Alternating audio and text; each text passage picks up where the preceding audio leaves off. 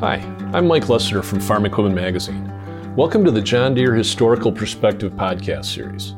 In today's episode, we introduce you to Neil Dahlstrom, historian, author, and manager of the John Deere Archives in East Moline, Illinois. The Deere Historical Perspective podcast is brought to you by Osmundson Manufacturing, the Perry, Iowa based company that began operations in 1903. That's Osmundson Manufacturing, www.osmundson.com. A lifelong student of history, Neil has been working in John Deere's archives for nearly 20 years and continues to find fascination each day in the origins of what became an international juggernaut that all began with a down on his luck blacksmith and a discarded steel saw blade. Today, you'll hear Neil explain how his curiosity for John Deere as a historical figure led him to co write the book, The John Deere Story, a biography of plowmakers John and Charles Deere, in which he explores the challenges and triumphs faced by John Deere and his fledgling company. My name is Neil Dahlstrom. I'm the manager of corporate archives and history at John Deere. So, in that role, I'm responsible for the acquisition, the management of historical records, artifacts, equipment related to the history of John Deere since its founding in 1837. I've been with Deere uh, nearly 20 years and I've been doing this most of my career. When, when I was a kid, I wanted to be Indiana Jones. And, and so that was my dream in life, and that led me to volunteering at museums and archives. I went to Monmouth College in Illinois, um, got an internship in the college archives there and uh, really developed from, from there. And I was fortunate enough to be hired uh, at Deere uh, in the archives. Well, I'd, I'd, like to have about six hours to tell the, the, the story of, of John Deere. Is this is a company founded on the innovation of a steel plow. John Deere identified a problem, found a discarded saw blade, saw an opportunity, and did something with it. So he acted on it, he developed it, and really the foundation of the company is still the same company we have today, which is how do you build something for the future? How is it more efficient? Um, how does it provide greater value to customers? Um, how do you take capital that you raise from investors and do the most you can with it, deliver a return to them? So it's this constant cycle of change, of innovation, of technology, and we just see it time and time again with the company. And we can prove it with records in the archives. I started working here in the archives. I stumbled on a couple letters that were written uh, in 1886, which was um, the last year of John Deere's life. He died in May, May of 1886. And I, it got me kind of, first of all, John Deere was a real person to me. I remember learning about him in third grade. He invented the steel plow. Um, didn't know much after that. So actually seeing a contemporary letter from his nephew written to John Deere's son Charles I thought, boy, this is actually a real person. It was kind of a scandalous letter, I thought at the time. Turned out it wasn't.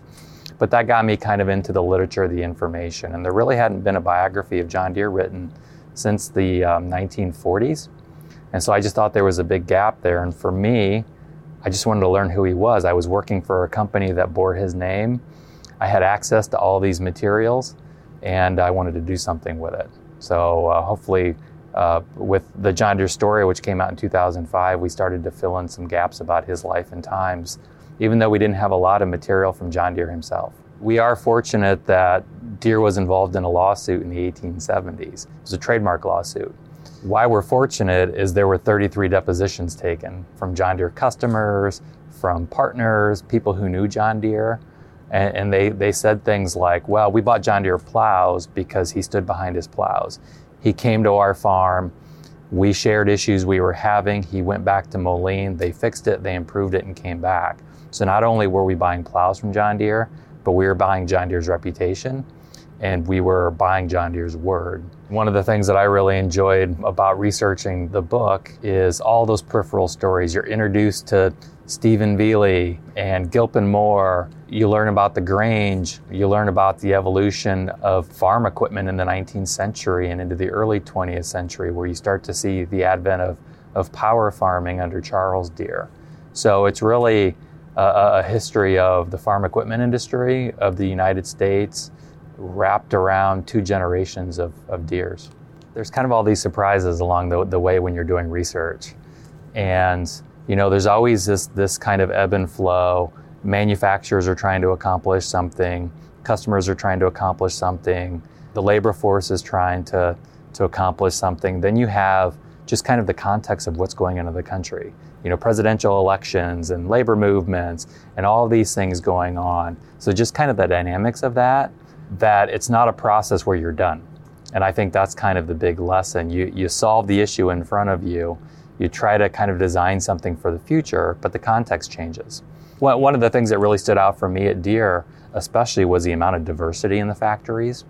That you had employees from Poland, from Sweden, from Germany, um, from Belgium, from Russia, from the southern United States, folks who grew up in, in, in the Moline area. And so if you walk through a John Deere factory in the 1870s or even in the 1910s, English was not the predominant language. And so, how do you make all of this work where there's 20 different languages being spoken uh, in, in your factory? And different groups of people had different skill sets. They brought different customs with them, so it's a completely different culture. So, how do you make all of those things work? Which I just thought was, was really a, a fascinating perspective that I hadn't really thought about before.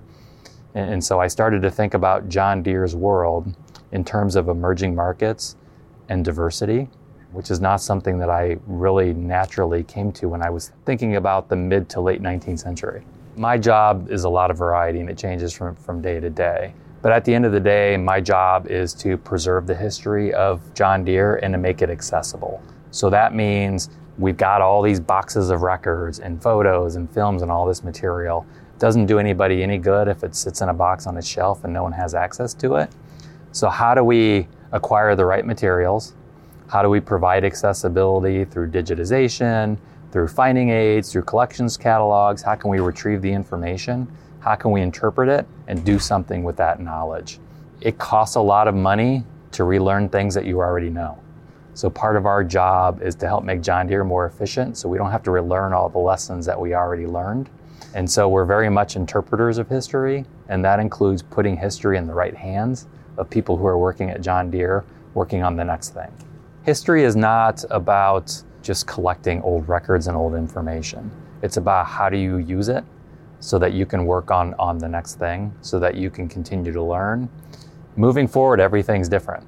But we can look to lessons of the past and say, well, we did it this way and that was effective, or we did it that way and maybe it wasn't effective. So, how can we amass all this information, our collective knowledge, over the last 180 plus years, and use that as a foundation for what's happening next. And that's really what history is all about. Thanks to Neil for his insights and perspective on the history of John Deere, and also to Osmundson Manufacturing supporting these stories. Visit them at www.osmundson.com. Tune in next time to hear Neil share how John Deere overcame early hardships and how his innovations changed the face of the ag industry as we know it. Until next time, this has been Mike Lessiter of Farm Equipment signing out on the John Deere Historical Perspective podcast.